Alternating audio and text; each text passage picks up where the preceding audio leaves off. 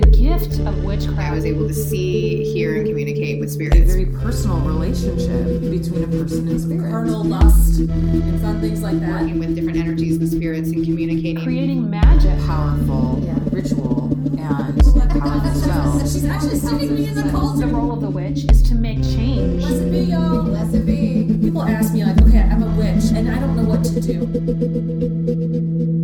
20 years ago, three young friends realized they were witches. They scattered to different parts of the world following magic and spirit. Now, they're back in their hometown to share what they've learned. Welcome to That Witch Life podcast, your home for living as a witch in today's world. Hey, everybody, and welcome to another episode of That Witch Life podcast. I am your host, Kanani. I am your not host. I'm Courtney. And I'm Hillary, also a not host. Fabulous. I almost called myself Kanani. I don't know why. I'm like You that's almost not called me. yourself Kanani. I did. You Uh, Not. we are You're tired. You are tired. well, we are really excited because later we are going to have joining us Storm Faerywolf, who will be talking to us about working with Fae energy and the different mysteries of working with the Fae. And Courtney is going to be giving us some insight into the new moon. Correct. Uh, but before we go any further, I want to jump in and uh, mention something. So, two weeks ago, um, we got very carried away on uh, the episode about spring equinox and Ostara uh, when Hillary was sharing a meme that was uh, making a joke about about Easter, and um, uh, you know. Uh, we we had some feedback that that was very offensive, and um, I just wanted to come out and, and apologize and try to uh, um you know first of all to say that i wasn't i certainly was not taking it from a place of of laughing or making fun of somebody else's religion. Um, to me it was a uh, a very surprising meme um, at the end of a very long day and um i get carried away with my laughter sometimes. And also a lot of my listeners may not know this about me but that I I work at a seminary. Um i spend all day working side by side with Christians on issues of human rights abuses and inequality that in a lot of cases has been helped by you know I, I don't I'm not going to say by Christians, but by more the institution of Christianity. And so my my days are very long in addressing those kinds of things. And honestly, the Christians that I work side by side with um, have a very ribald sense of humor about this kind of stuff and a very scathing critique of their own institutions. And you know, um, getting into that bubble sometimes um, you can forget that uh, certain images may you know might be considered hurtful by others. And so i just really want to apologize if anybody was hurt by uh, me laughing at the image as much as i did um, and let people know where where that's coming from with me is um, being in um, a lot of spaces where that's that would have been considered funny by the same people who practice that religion and forgetting that not everybody's going to think that way. Um, and uh, sometimes with doing the nature of the work i do we have to laugh at stuff where we can't get through it. Um, so again that where where it was coming from also was was more about um a surprise at a very ridiculous image and not making fun of somebody's faith so i wanted to make sure that people understood that I don't think that anyone will believe that you got carried away over something. it happens pretty that reasonably, never happens. reasonably on a regular basis Likewise, you know, uh, my intention was never also to uh, come at that from a a criticism of anyone's religion or religious practices. It it was more just it was it's a very absurd meme, and the absurdity of it on its own, regardless of any religious connotation, is what what got me. Um, I certainly interact with Christians. I was raised Christian, and I uh, and I interact with Christians regularly. And it's not no disrespect for that religion, or um, and and again, yeah, apologies if anyone got offended by that. I think I think it's you know I've thought a lot about this you know ever since we we got some some feedback of someone whose feelings were hurt and it and it and it made me feel bad and I you know I think that part of the it, it's it's kind of strange because I, I very much understood where they were coming from, but I also very much understand the position of the people who find it hilarious. And I think that it kind of comes from that place of we all have to understand that um I don't know, it's it's kind of that whole I I kind of I feel like sometimes we all need to have a little bit of grace and a little bit of sense of humor about, you know, who we are and and what we believe and understand that the way we feel about something, the way I know some people who they're I'll, I'll be honest. I've met some people in the last 10 years that have have re-given me faith in in people who practice Christianity and have have forced me to separate people from the institution Mhm. because the institution has has, Exactly. has historically factually done some horrific things And still does. and been responsible and still does and has been responsible for some horrific things. That being said, I have met some people who are practicing Christians who are everything you would want in a, in a someone who says they practice Christianity. They're kind, they're giving, they would help anyone. They are even if if they disagree with someone, they're polite, they are kind, they're they are not judgmental, they offer grace. And so I think that you know, I want people to understand that if if anything is said um that is, you know, please take it with a grain of salt. Please know that, you know, we're never intentionally trying to make someone feel bad or or or talk down on someone. We we talk all the time about inclusivity and how we want people to respect other people's beliefs and we do respect other people and their beliefs. So, um like I said, I I I, I see both sides of the coin and um I apologize for anyone who who was offended and I also um like I said, I hope that people understand that if we if they're the jokes are made or whatever, that it, it is more at the institution and it Yes. is not at people. I think that is I think that's a very important distinction. And I know that for some people I, I feel some sensitivity because I think that, like I said, if this had happened 15 years ago, I wouldn't care because I'd been so I know so many people that were burned by by the organizations and the and churches and things. But since then, I've met some of the kindest people I've ever met, and so it, it has brought me back to um, kind of some more kind feelings in, in regards to you know people who practice that faith. So I, I and that's where I learned to to you know change it from the people and the institution and that made it a lot easier so yeah. anyone who is offended please know we're we're insane and crazy and tired pretty much all the time and we meant no disrespect and um, one of the things that i i gig- get the giggles over more than anything is i love that we have so many listeners and people who call themselves christian witches and that's like totally a thing now and Yeah. i freaking love that i think that's awesome um, and i'm all about just opening up the communication between the two and and that there's no you know there's no disrespect from one to the other and you know the two things can exist can coexist you know beautifully so And I think there's also um, an important context to remember, especially if you're new to this or you're you don't identify as a witch or you do identify as a Christian. You hear witches laughing.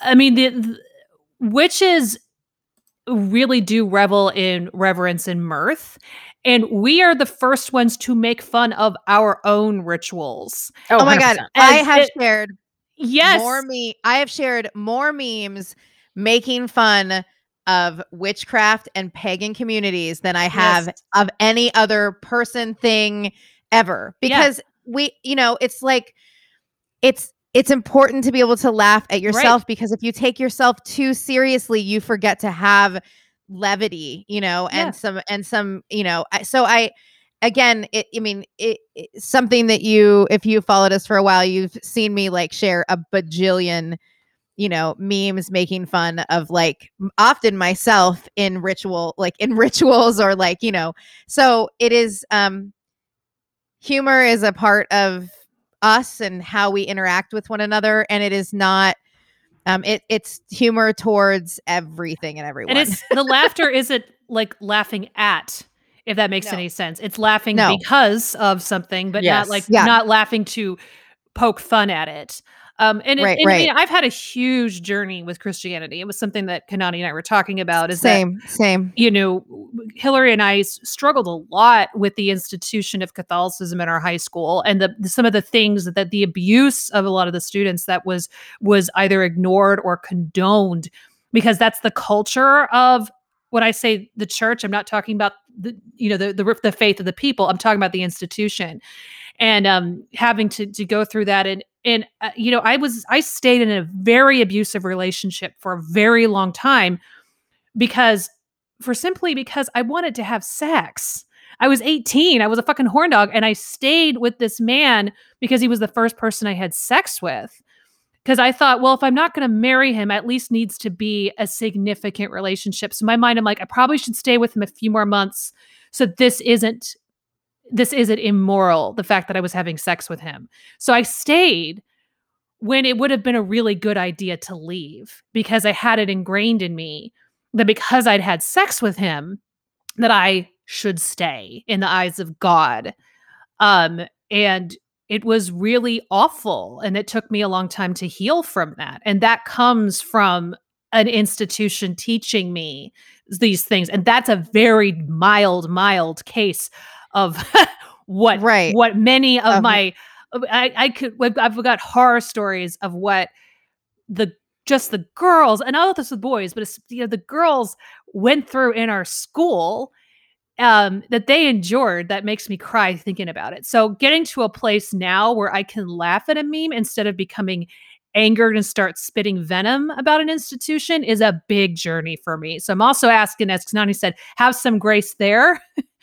as a lot of my work is still like nine to five, I am dealing with with things that the church in big C institution has done to this world. And then as a witch and a priestess, helping people because every single person who's come to my my my come through my witchcraft path has been injured by the big C institutional church. So this has been a big journey to get there where I'm no longer angry, but and that that, that there's space for humor. So I'm I'm also asking for that from listeners as well. I remember it's sad because I actually told a story. I actually told a Easter story on that episode um about my coworker who I had chased around and I I, I loved this coworker. She and I got along really well. And I it probably didn't sound like that when I was when I was telling my little story, but she was a coworker that she and I were buds and she was the one that I was teasing like you need to ask your pastor, why is there eggs and bunnies? Well, years later, she and I no longer worked together. We were still buds. We were still really good friends. And I knew that, you know, her church was important to her. She was married. She was very, she was everything I wasn't. Okay. She was naive. She was sweet. She was kind. I was an ornery, sassy bitch. Was She were was- was Right. were- I'm like, exactly. When? Um, like yesterday. she was like the poster girl of the sweet little thing that should be sitting in a church pew.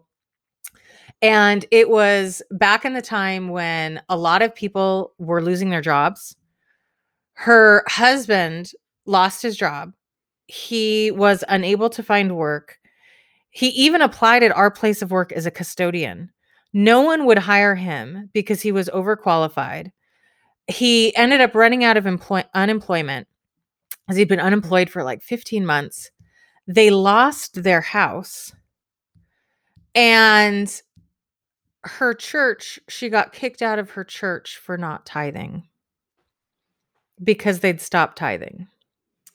Sounds about So, right. heard that before. You know, these are the things Yeah. that's all part of the same story. And it's like, you know, I wouldn't have brought up the other, but it's just like there's a lot of people who have those stories who mm-hmm. who the institution is and like I said, she couldn't be sweeter. And and I hope because unfortunately it burned her so bad, she swore she would never go to church again, which Right. broke my heart because it was so important to her and she she loved it. It it mattered to her.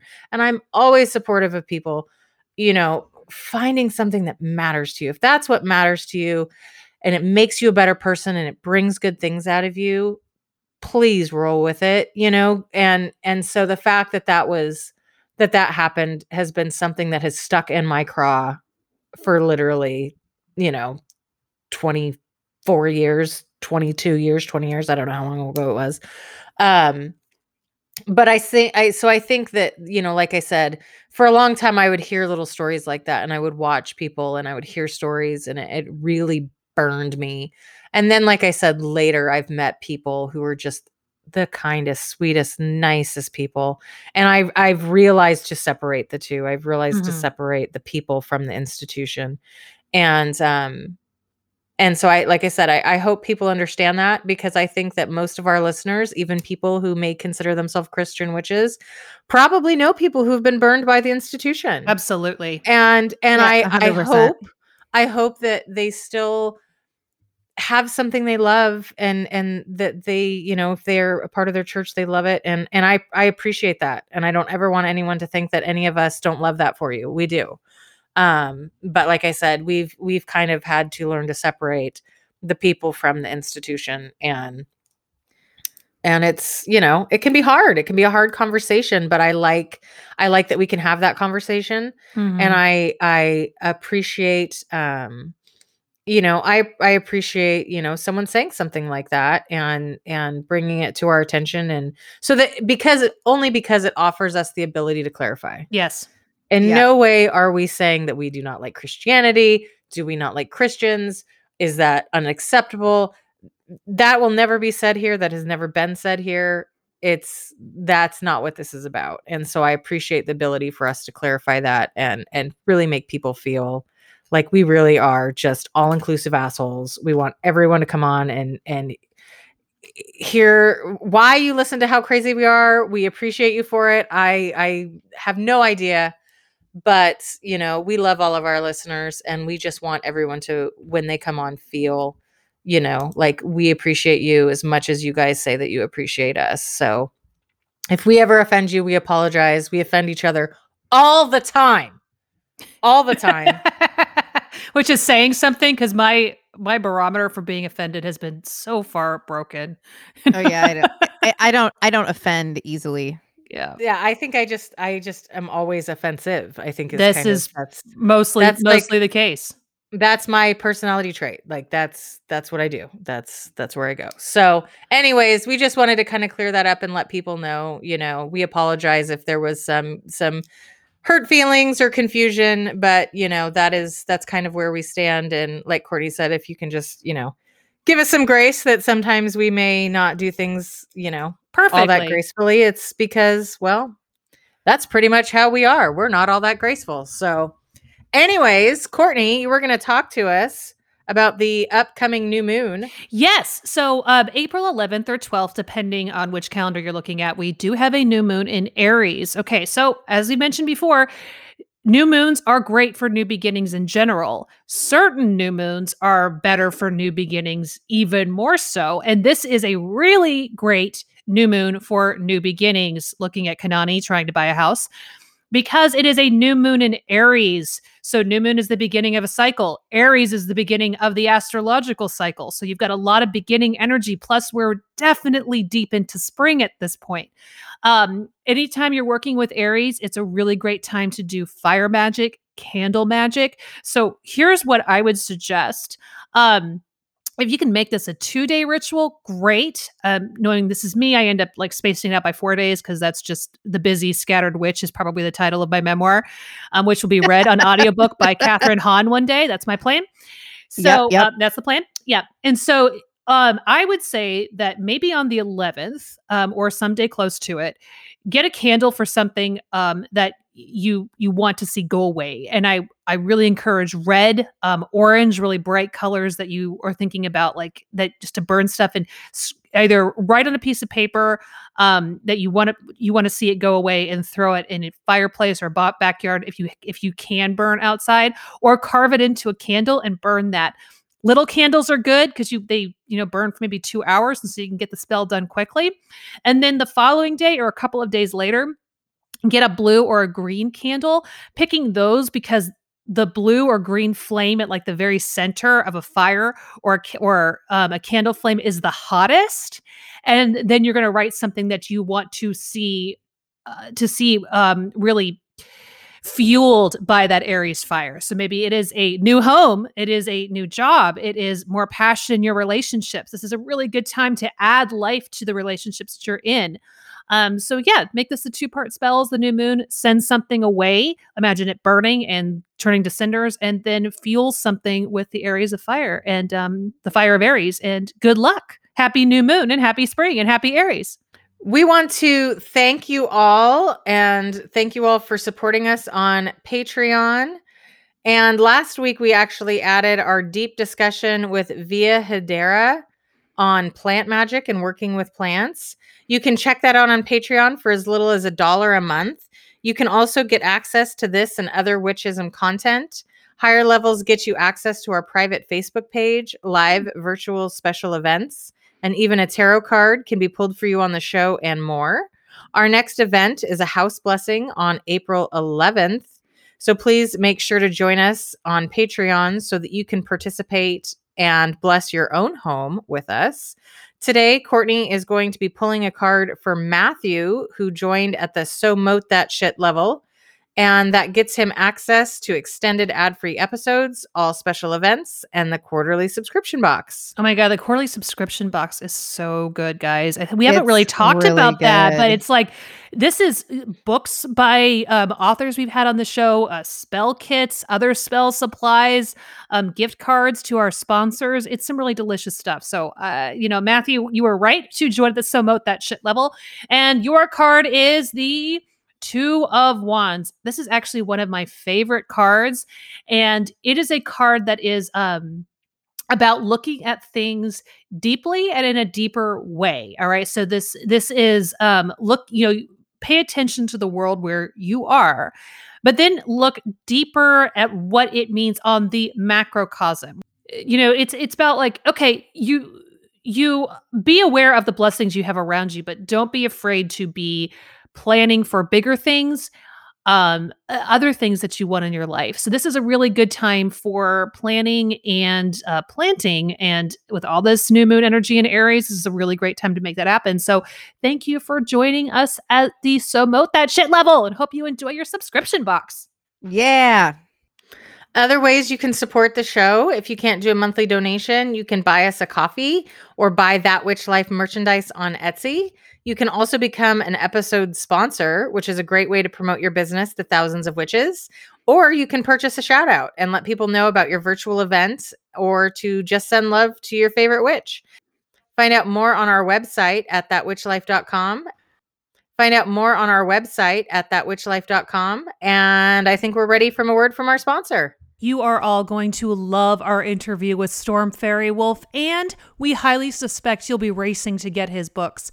Storm is an enchanting and both a wonderful writer and teacher, and his books and workshops have captivated witches all around the country. So we are so delighted to have him with us to share his work with fairy witchcraft. Uh, Storm's book, Betwixt and Between, provides the tools you need to begin your own fairy style magical practice, including creating an altar, summoning the fairy fire, engaging the shadow, aligning your life force, developing spirit alliances, journeying between the worlds, exploring elementals, enhancing fairy power, and much, much more. Storm's book, The Forbidden Mysteries of Faery Witchcraft, gives you the tools to draw on your inner darkness and unlock the secrets of the hidden kingdom. Whether your demons are ancient spirits or those of your own making, you must confront them in order to reclaim the power they have stolen.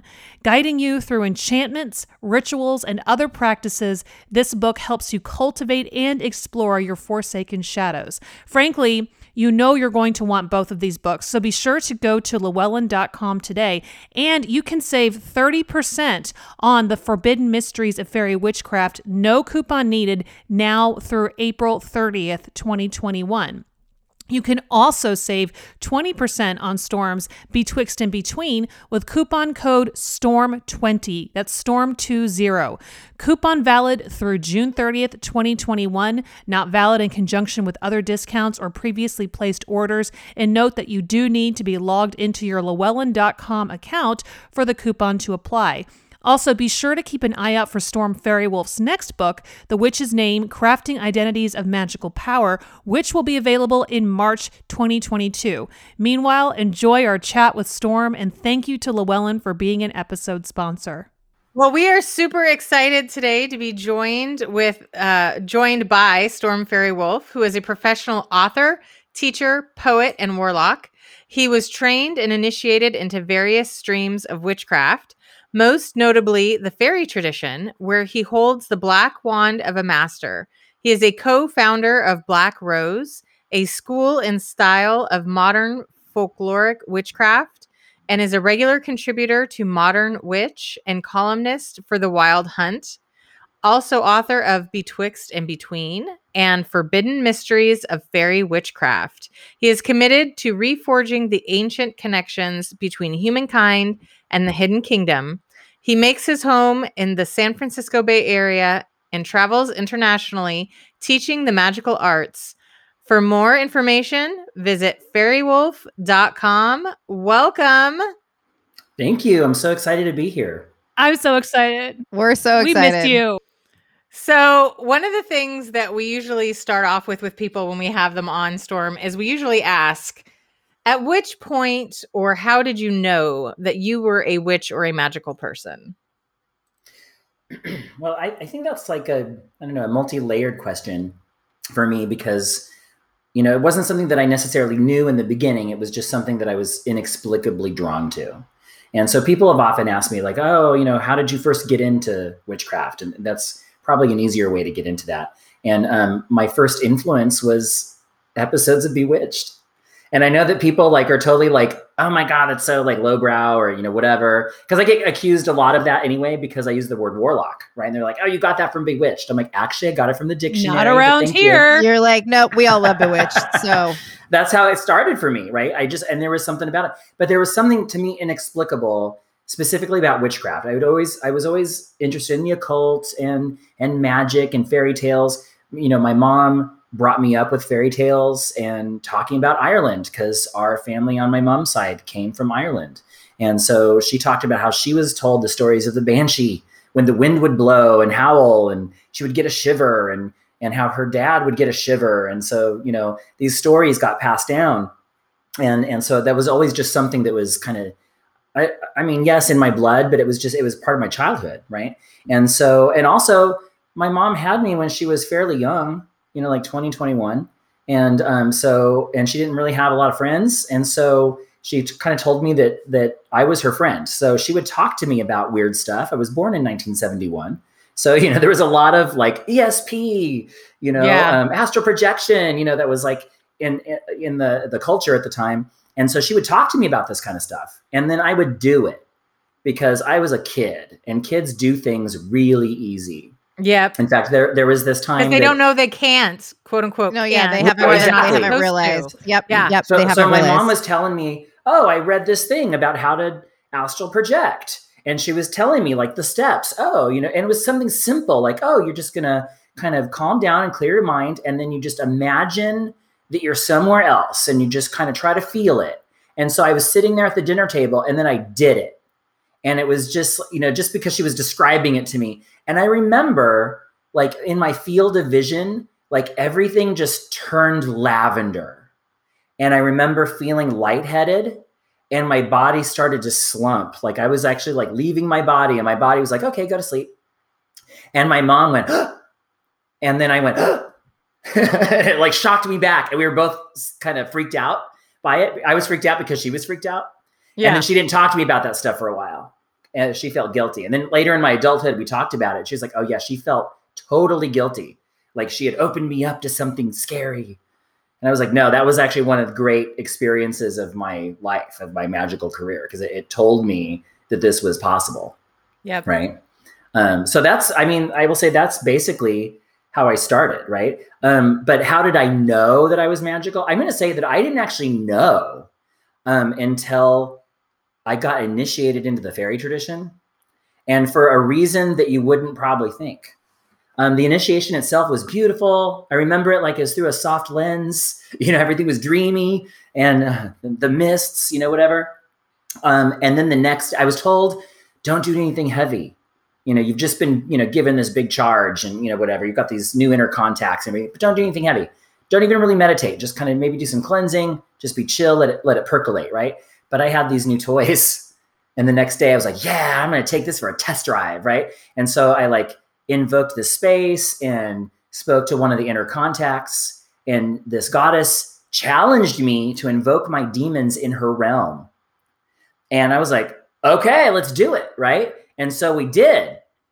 And promise it won't be a heavy storm. It'll be a light demon fest. right exactly and it was it was it was scary i had this scary experience where um i kind of felt like all the uh, the best way i could describe it is that they presented themselves as what i would call proto demons just these kind of half-formed thoughts you know and they all kind of magnetized and came together and here's where i'm going to expose i'm a total sci-fi geek okay so i don't know if anyone has seen the old i think it was like in the 1940s or 50s that movie forbidden planet um, but there's like a graphic where the invisible alien monster um, is revealed because he goes through like this force field and you see him and he's like this big growling thing. And that's what it looked like to me, right? Obviously, drawing from my subconscious, whatever. But it freaked me out.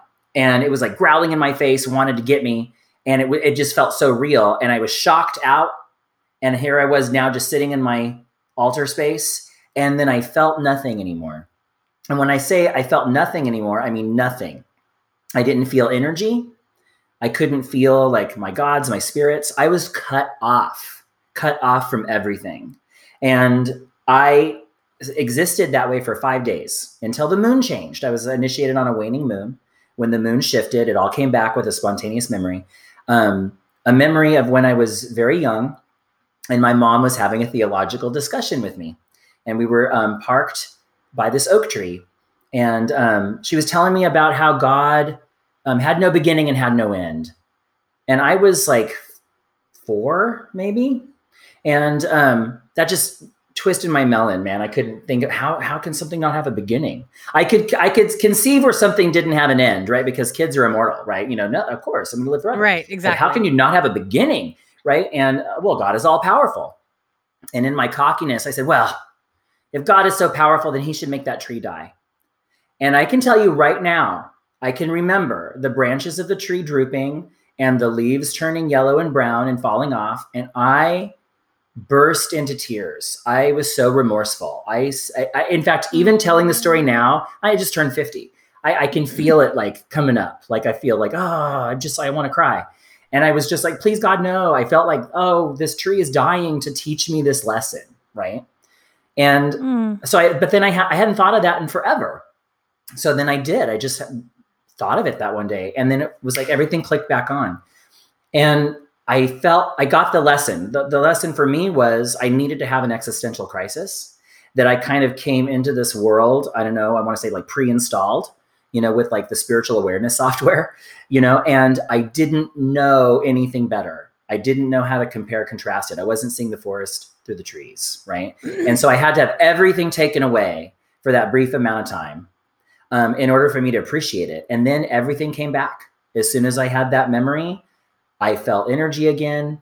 I could feel the presence of my spirits, my gods. And I was like, oh, I cherish this now in a way that I I don't think I cherished it. and I also feel like I was perhaps treating a lot of it like it was a mental exercise. You know, I was always on the search for the psychic experience, the woo, right?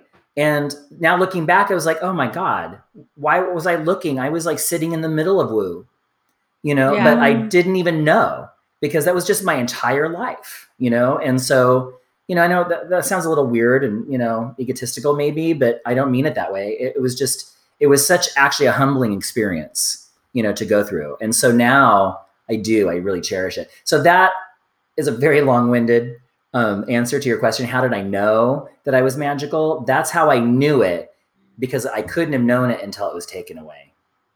I, I think that's that's a really I think that's a really special lesson to have gotten because like you said, that's the truth is until you know what it's like to not have that, you're never going to truly appreciate it for what it is. And right. so Absolutely. I, I mean, it's the whole was so cliche thing, right? You don't you don't really appreciate what you have until it's gone, right? You know, and it's like, oh yeah, yeah, cliche wisdom, whatever. And then it happens, and you're like, oh, it's cliche for a reason Yeah. because it's mother effing true, right? You know, Exactly. so- Absolutely. No, I um so so that kind of you kind of explained how you kind of have come into your magic and and whatnot. What was it that drew you specifically to uh, working with the Fae? So, um, honestly, I have to say, I read um, Starhawk's book, The Spiral Dance, and um, I mean, I'd always been interested in like the Fae as you know a race of beings, right? Because you know my mom would tell these stories and fairy tales and the whole thing, and so I was all I always felt a connection on that level. Um, but I didn't really think of it as something that was real in, in terms of like a spirituality, you know, um, until I read The Spiral Dance, and then she just mentioned um, the blue god Dian y Glas, and there was just something that clicked, and maybe part of it was also the queerness. You know, he was described as the laughing god of love, and that was such at variance with like other forms of the god, you know, that I had been exposed to. The horned god, who's often portrayed as very heterosexual in the Wiccan gender balanced paradigm, you know, and that was like, well, that's not for me. You know, Pan's cool, you know, but you know, uh, I don't know. But Dian y Glas, there was something so queer and so um, liminal, you know, ab- ab- about him, them, you know, that it really just spoke to me. And then she spoke about Victor Anderson, the, the blind poet and shaman. And there was just something so creepy cool, you know, uh, about that, that it just drew me in. And I knew from that moment that that was what I wanted to study, that I wanted to be initiated into that tradition. Um, it took a long time to actually find people who were teaching. Um, there weren't a lot of public teachers, you know, at, the time. Um, it was still considered fairly secretive. Um, even today, there's uh, there's lineages that are like uber secretive. You know, they're they're. Um, I'm sure there's people when this gets released are going to be very upset that I'm here publicly talking about it. Um, Oh, please bring the haters. We have a good time with them. It's true. We really love the haters. I mean, they do a lot for your PR, right? I mean, that's something that I've noticed is that Come, little haters, I'll take you away. I almost feel like sometimes I should get um, some of them a gift basket because I always feel that they're actually my biggest fans. You know, like the people that are just like out there, like, oh my god, you need to boycott his book. You know, there is there's people out there. People will send me screenshots, and there's people, and what I call like the um, um the cultic side of the Anderson Feri tradition, Mm. who are very much into um, what I would consider to be a fundamentalist approach, which is kind of hilarious to me on one level because I don't see how you can actually make fundamentalism out of the fairy tradition because it's so nebulous. But they did, and Mm. you know, and here they are. Um, and you well, know, I still think there's I think there's a lot of healing that we have to do. Um, I mean, I just had a really great conversation with Ivo Dominguez Jr. about Oh, um, love moving from the age of Pisces to Aquarius, and uh, the uh, you know, moving away from that kind of fundamentalism that um, it, it has infected so many of us, not just in religion, but how when we we do politics and we do right. um you know other things that we choose like that without thinking just say this is my this is my group and it has to be done this way and um sometimes i think that we uh, people re- replicate that even in these traditions that are meant to be um meant to break out of that so anyway little Yeah. soapbox over and No, over know. absolutely, absolutely. I think that's true. I mean, it's the same thing with like, you know, oh, you're a little kid and you see how your parents interacted, and then Mhm. you end up recreating that because that's what you were programmed. And in fairy terms, I'd say you were programmed on a fetch level, you know, so like your lower soul, your primal soul, and it takes a lot of work to like clear that out, and it's it's often a lifetime's worth of work, you know, whether that's therapy or you know a spiritual practice or maybe both,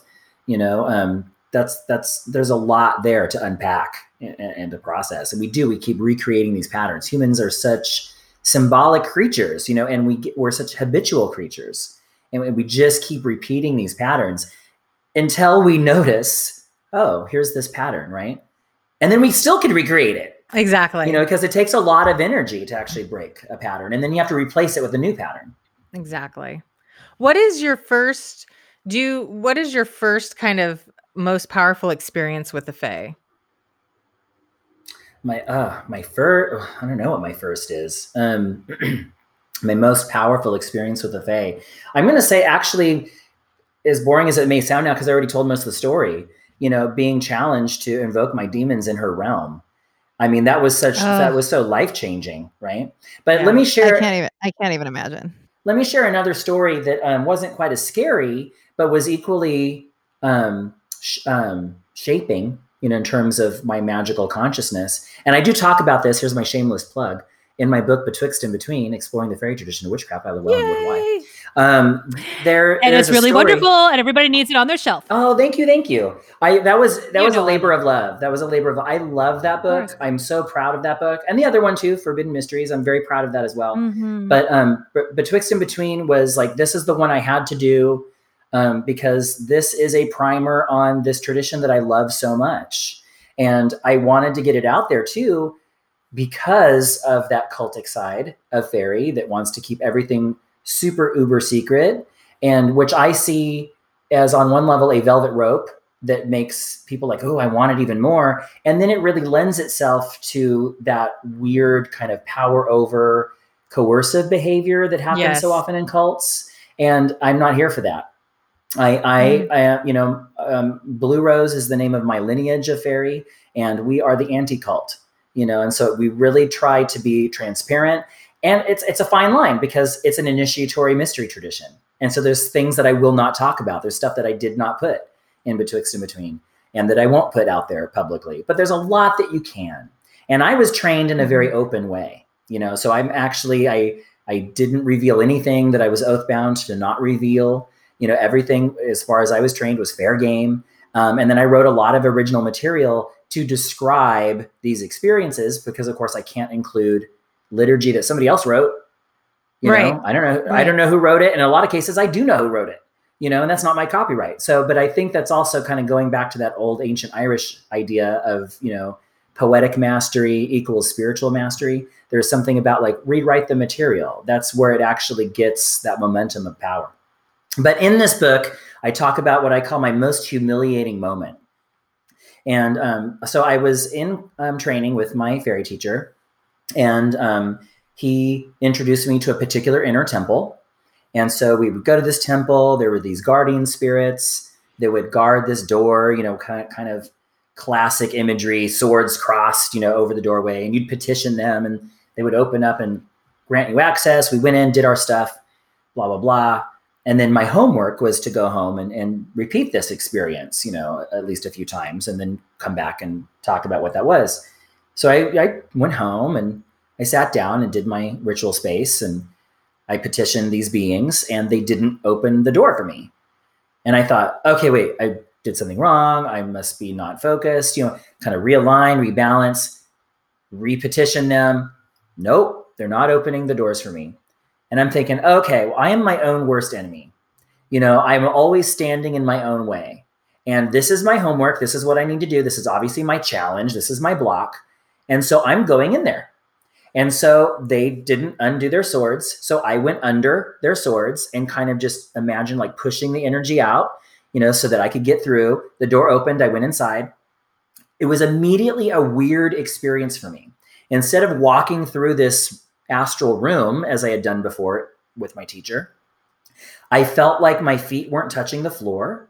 I felt like I was swimming through molasses. It was very just slow and gummy and it took me a lot of mental effort to like even just get across the room in this astral space to go and do the stuff I was supposed to do and I did it and then I got out again and I finished it and I felt very proud of myself. I got through my block, right? And so the next week I went to my teacher and I was feeling very self-satisfied and he asked me what I did and I told him. And I said, oh, I got through this block. I did this. And I, I will never forget. He just went, I can't believe you were so disrespectful.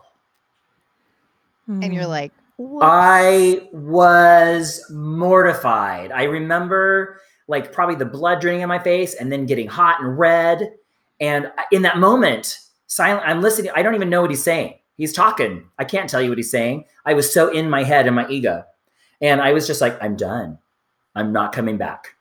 I was that mortified. I had been doing this for a few years, probably four years, going every week, you know, and and uh, and doing this thing that was at the time like my life goal was to study and become initiated in, in the fairy tradition.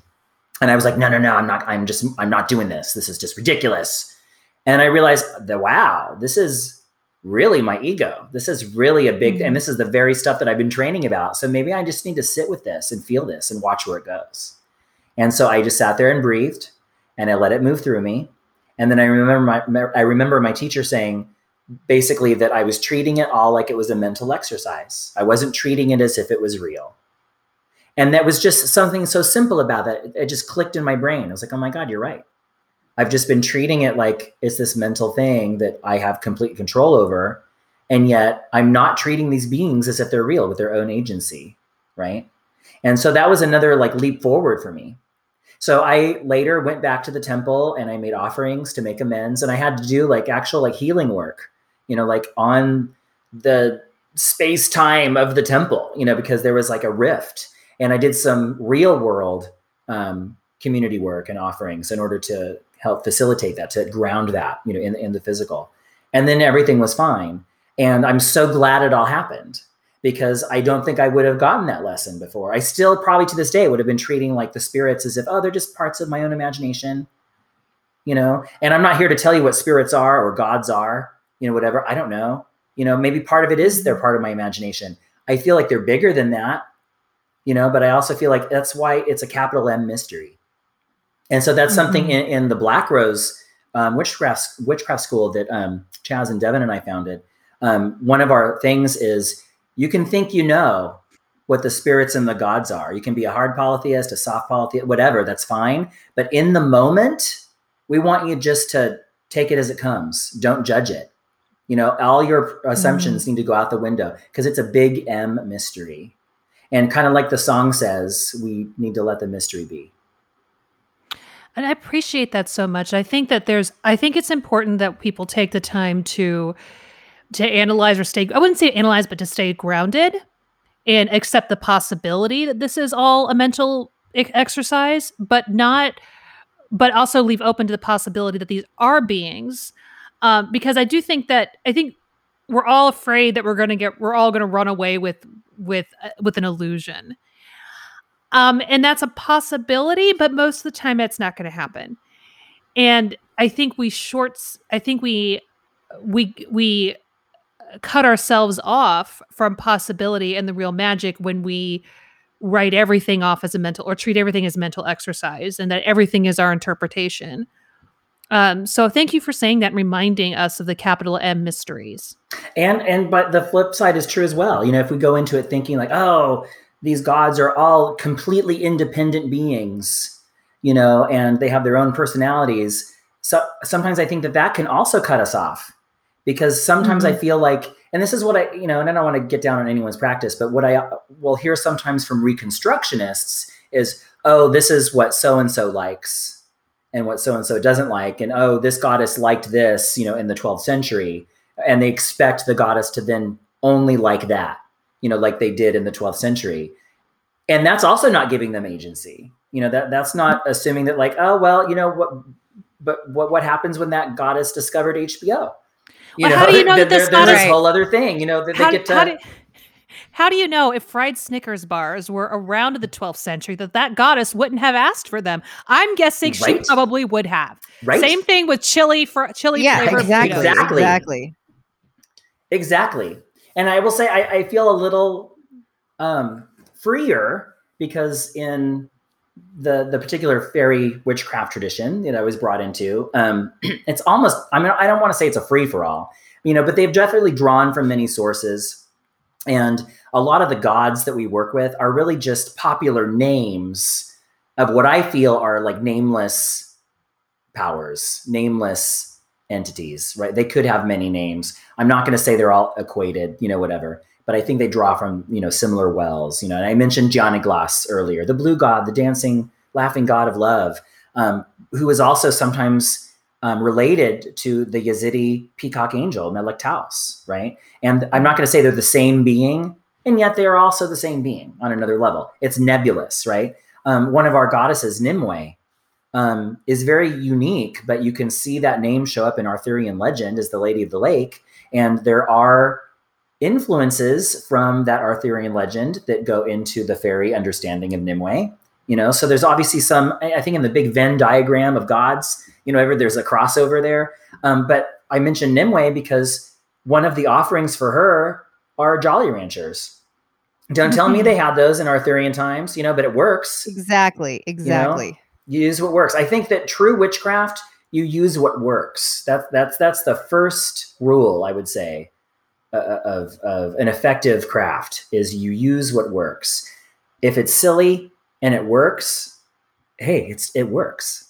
You know, it doesn't matter if it's silly. Sometimes silly is better because then you let go of that pretense. Sometimes the pretense is what's keeping us unable to touch the actual magic, right? We have to make friends with silly. I mean, and witchcraft is silly. I mean, come on, we're dr- dressing up in these robes or we're naked, wearing weird cords and, you know, brandishing knives. You know, it's ridiculous on, on one level, right? And yet it's Yeah. also like solemn and awesome, right? Exactly. Again, that Venn diagram Yeah, it's that, comes it's together. that I think It's it's, part balance. of it's it's part of you know if people don't want to call it silly, which I, I love, I think that's great.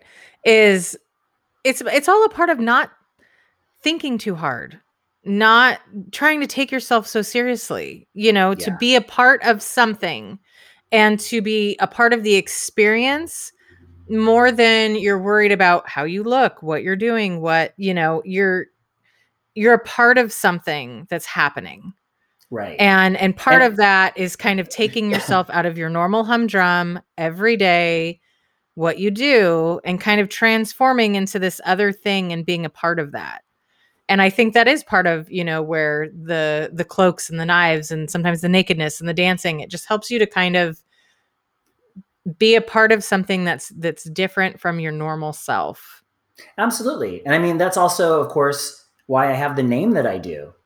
And why I also think that it's totally funny that sometimes other witches will like kind of look down their nose at like, I can't take him seriously with a name like Storm Faerywolf. I'm like, you're literally cosplaying and you're telling me that you can't take me seriously. Well, I'm not taking you seriously, Karen. You know, come on. You Right. know, what, what? I'm not taking myself seriously half the time. You know, that's the point.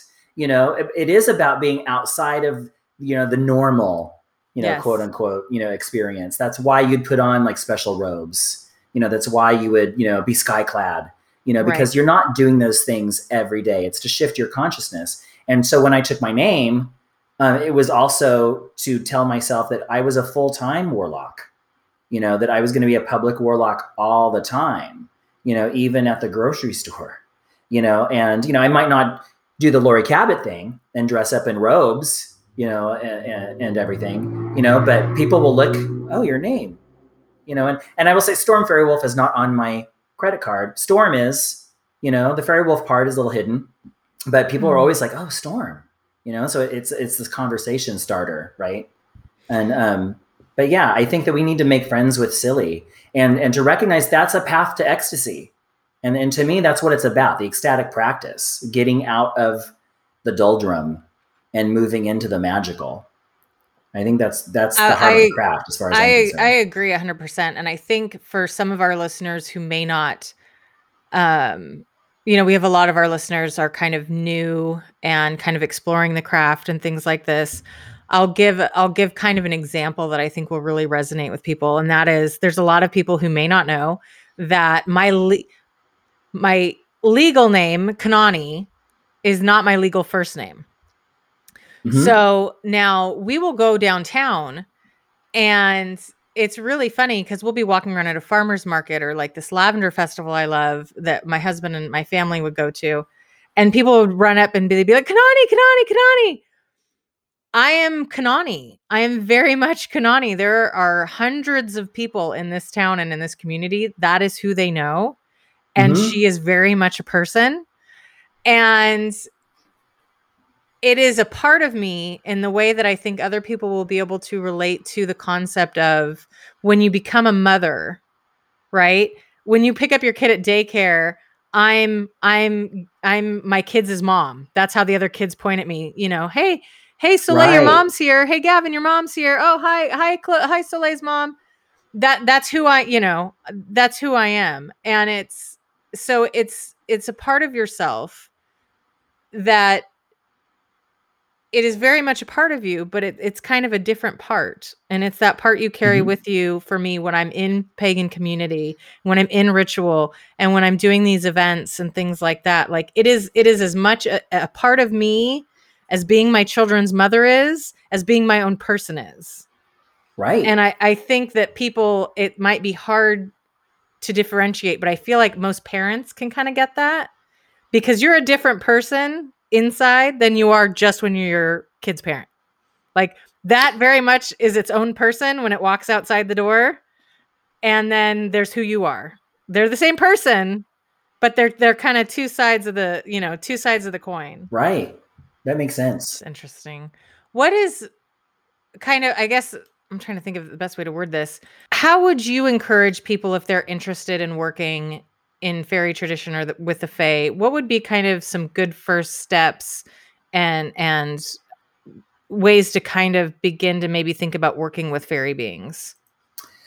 So it's a two prong question. Um, working with the Feri tradition might not necessarily mean working with the fae. If we're talking about the Anderson Feri witchcraft tradition, this is what I always say is like, oh, this is a marketing nightmare, a branding nightmare, right? Mm. Um, because not all lineages actually work in a folkloric fairy context. We did. And so, you know, I, I have that particular connection. Um, I, I say that the, the first thing that people should do if they want to work with the Fae, and I'm going to leave that very blurry as to what I mean by the Fae, because I kind of go with the original definition of the word fairy, which is just things of magic and enchantment. And that encompasses a lot of stuff. That encompasses all spirits, the dead, all gods of every pantheon. That's fairy to me. It's not just, oh, the little people of Ireland. You know, that's one particular manifestation of a global phenomenon, which is encounters with the other world, encounters with that which is weird. Um, one thing about fairy also is that it's often eerie. You know, there's an eeriness to the feel, you know, of, of the encounter. But I'd say that's also with anything of the other world. Like, you know, if, I, I would imagine I'd feel that if I saw Bigfoot, right? Mm, Bigfoot Right. would be a fairy being. Come to Oregon. I know. You, you got to come up here. Come on, Storm, Come we'll on, go Bigfoot. squatching. You and I, we'll go squatching. It's thought that the Sasquatch is actually like a, a being, a, a spiritual being, which is why people have seen Yeah. them, but you've never found a dead body of a Sasquatch. Right. Yeah, there's actually a really good book. I should read it again called um, Daimonic Reality by Ooh. Patrick Harpur that that talks about that. That's talking about like you know Bigfoot and UFOs and fairy beings as all part of the same otherworldly phenomenon. Loch Ness monster, all of it, right? And it really made a lot of sense to me. One thing too was that um, it would often manifest to the people that were very straight laced, that had no relationship to the other world at all. And those are the people that would see it because those are the people that needed to see it the most, right? The rest of us are like, oh yeah, we're open to it. It's like, yeah, you can just be an artist. You're fine. You know, go ahead. You're good. You can you'll channel it paint that pretty way. pictures just fine. Yeah, Keep you're, walking. you're good. But um, That's so funny. but yeah, my family actually um, um, lived up in Oregon. My father uh, moved back up to Oregon. When I was a kid, we'd go up there and like go camping and stuff. And I remember my grandfather and grandmother would always talk about the Sasquatch and tell me stories and trying to freak me out, which they succeeded. They they completely freaked me out as a kid um, with all of that. But I've always been interested in all of that stuff, all of it. So we actually have a listener question that we were hoping that you could woot. help us answer. Uh, the question was I was raised in a secular household, but when I was around eight or nine, I created my own religion, which was centered around five gods and goddesses who were personified as birds a crow, a raven, a wren, an eagle, and an owl. Hmm. I created stories, symbols, practices, prayers, etc., as well as a small secret altar hidden in my room where I would leave offerings. I never told anyone about this, even though I practiced it all the way through middle school, and it faded from my consciousness until I recently started learning more about deity work. As my interest in deities has grown, I now wonder if these gods and goddesses were entirely of my own creation or if they were interpretations of deities who were reaching out to me. I've tried to find any corresponding deities who resonate with the five from my childhood.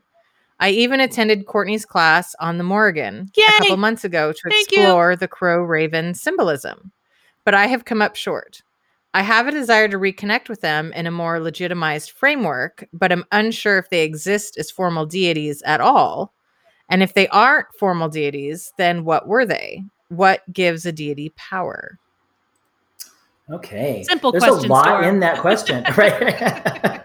but Really it's, But you easy. know what? I think it's a really important question because it also relies on a lot of cultural assumptions, right? And so let's work backwards on that. So what gives a deity power? I have to I really have to kind of pose another question though, you know, for that is what how do you define a deity? Mm. Because this this is something that really has been coming up for me. You know, people talk about oh gods and goddesses. Those are those are terms that we use, we bandy about, and we think we know what they mean. And what I've like I mentioned before, like oh, to me, fairy encompasses all of that: spirits of the dead, deities, all of that, angels, you know, demons, even. You know, um, what's the difference between an angel and a demon, a fairy and a god?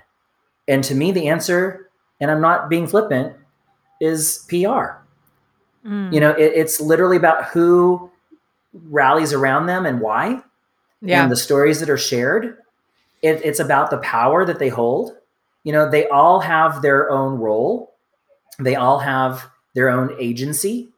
Um, but I, I, I'm not here to tell you what a god is and is not. To again, I'm back to that capital M mystery, right? And I'm not here to challenge anybody's beliefs either about you know if you if you're a reconstructionist and you oh I believe that you know um, Kali is exactly this way or you know Demeter is exactly this way. That's probably how Kali and Demeter will present themselves to you because that's how that's powerful for you, right? We all connect to powers in different ways.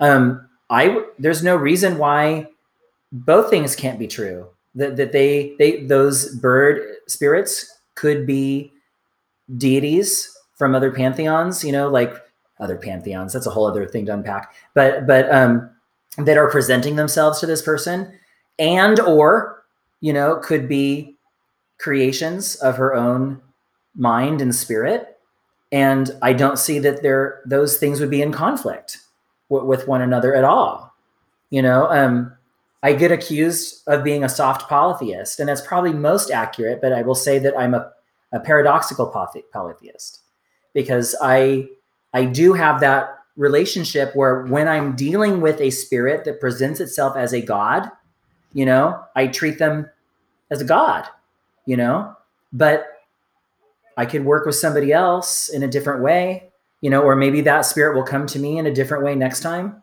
you know. All bets are off. It's it's about the relationship that you have in the moment. Um, it sounds like a lot of stuff came through for this person, and that's really exciting and that's really powerful. And the only person that could answer any of that would be them.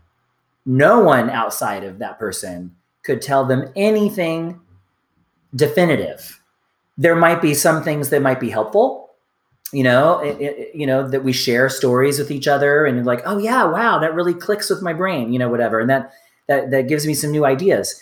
But there's no way i can ever tell somebody else what their experience is you know?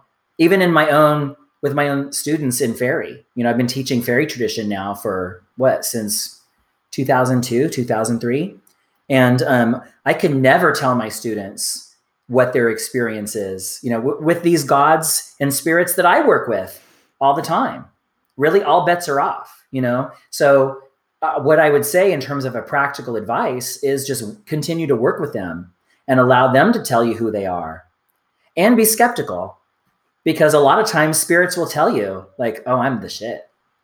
You know I, i'm i'm all about it you know whatever. And and maybe they are and maybe they're not. And maybe they are right now and maybe they won't be tomorrow you know, I absolutely agree with the approach of asking them who they are. And I think I'd like to add that I, a reminder that our view of deity changes as we grow. Yeah. And I don't think that you would be able to connect with those deities now in that same way that you did at eight or nine years old any more than you could with your favorite song or your favorite movie. Now, there are some movies that we still we love for their nostalgia reasons, but they they may not be the ones that are are really going to speak to our experiences right now. Or when I play my '90s playlist from high school, I love the nostalgia of them, but that music doesn't really speak to what's going on with me now. Yes, Kanani, I know Boyz II Men still speaks to your life right now, but that's another story. Um, No, it's New Kids on the Block. Get Oh, it right. sorry, New sorry. Kids on the Block. Wh- whatever. No, no, no, no, no. Boyz II Men, timeless. Also, I know. Oh, well, Boys to but- Men, yes. Okay. So, um, I would say maybe check in with these beings and ask them to manifest as they Yeah. uh, as who they are to you now and the question is if you they're just things you made up i wouldn't limit yourself that way just like we talked about at the beginning Mhm. is that deity is always going to show up for us in our own in our own image or in our own mind's eye horatio. So it's um uh just say okay uh, yeah there's always going to be a bit of my imprint on what i see. And that's there's no way around that but it doesn't mean that it's not real. So i would just check Right. back in with the again I'd like, haven't seen you in a while. What do you look like now? Yeah, absolutely. Yeah, I right. Because with if it, you know, depending on how much time has passed, you know, it sounds like she said, or, or I assume she, but you know, they um, connected with them in Yeah, practice through middle school, mm-hmm. and so now they're presumably an adult. You know, and so um, I, I'm sure that lots has changed with them and with these spirits in question. Mm. You know, Yeah. so yeah, I, Courtney, I think that's an excellent point. You know, and you let know, me let me commend you on the sheer imagination and creativity of a child to create their own religion with right. gods and goddesses. I had two teddy bears as a child. teddy and bear One was named Ted and the other was Teddy. Okay, those those those Wait, were wait, my wait, stuffed wait. animals. Wait, that is wait. how Ted creative. and Ted Teddy. was the big one that I remember when I was really tiny. When I was really tiny, I used to be able to lay on him and put my arms on his arms and my legs on his legs and p- use his head as a pillow. And that was Ted, and the little one was Teddy. So I love that. this concept is like blowing my mind because I was never that clever as a child. That is Um, some but- creative genius. But the other thing that that I would kind of like what both Courtney and and Storm have talked about. The other thing I would do is not so much think so much as the animal that they that you had called them at the time or, or they represented, but like was the crow curious? You know, was it a curious god? Was it a happy Hmm. god? Was it a helpful god? Was it a was this the was loving it god? scary maybe yeah maybe as you're kind of tapping back into this not so much think of of what you made it look like because you very much like courtney and storm both said you're going to make it look like what was familiar to you as a child and what you liked as a child you were going to give it a, a pleasing face so instead maybe think of what was the personality trait that went with that god? Yeah. and then that might maybe you know because that will start to bring about probably a a different face. I think that deities and and and like what storm said and and and that's a very broad strec- spectrum you know term that you can use. Um i think they tend to try and come to people in a way that like like storm said something if that's how you think they are that's how they're going to come to you. They're going to they're going to come to you looking the way you think they will look uh, appearing to like the things that you like because that's going to be familiar it's going to be um it's going to be agreeable and it's if they want to work with you that's just kind of the easiest way to go about it. You know i think so I, I very much think it makes sense that for a child they would have been animals. That makes perfect sense to me. And, so per- like i said perhaps perhaps different stories that she may have been exposed to absolutely you know, that involved these animals maybe. I mean she might not think of them now you know but like i look back on some of the the kids books. I, i'm i'm so fortunate that my mother saved a lot of my kids books and i have some things that i'm like oh my god that obviously shaped my pagandom. You know i Mm. have this one book that's like tales of lightning and thunder and it's like from all these different cultures and how they would explain you know whatever. But i hadn't thought about it in years right? But that all goes in your subconscious. And that becomes Absolutely. part of your symbolic lexicon that then spirit can draw from. And you don't have to think about it. You don't have to have that in your ego space. It's still part of you. And so they can draw that out. And i think that um you know i, I think we've touched on but we've talked about it a lot over the last couple of years but also we talked about in this episode is you know there is this is not a black and white situation. This is very liminal space.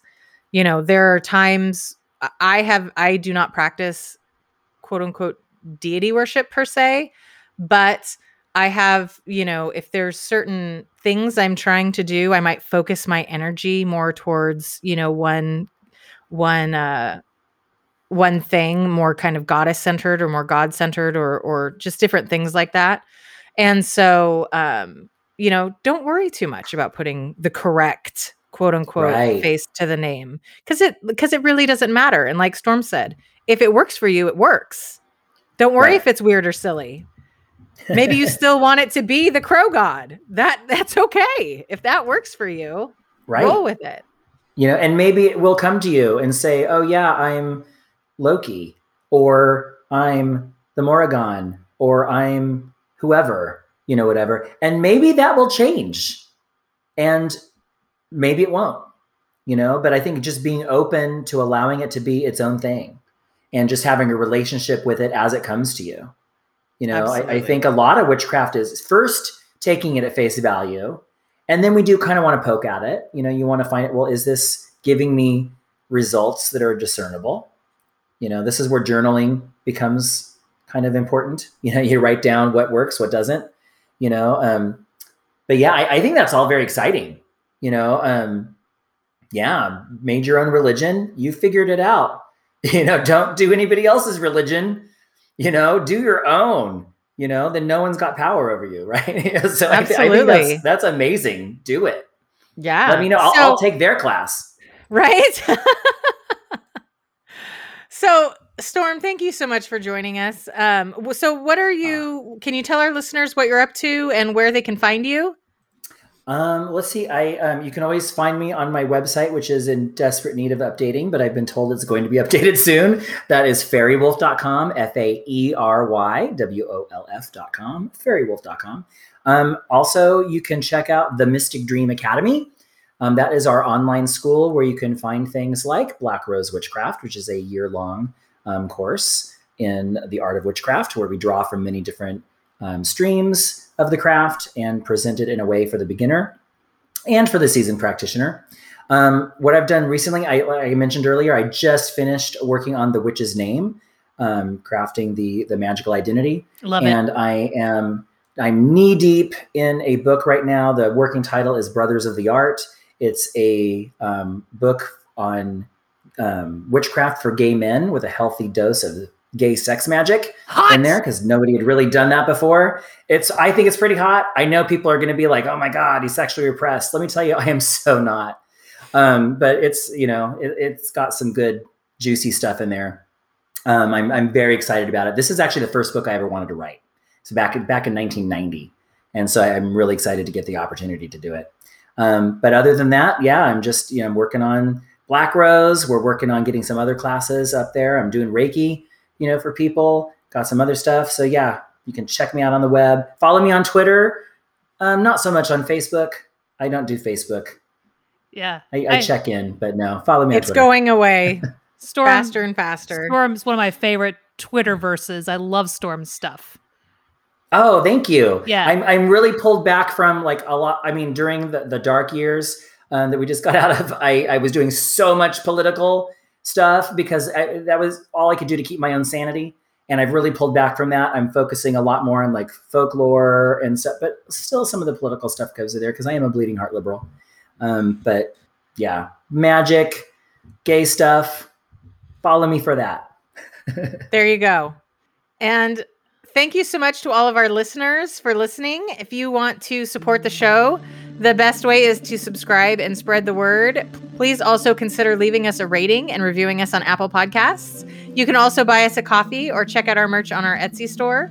For bonus content, become a supporter on Patreon. We are on Facebook, Twitter, and Instagram. For show notes, audio transcript, or to ask us a question to answer on a future episode, you can go to thatwitchlife.com. Until then, keep moting that shit, and we'll talk to you next week. Bye, everybody! Bye. So mote it be.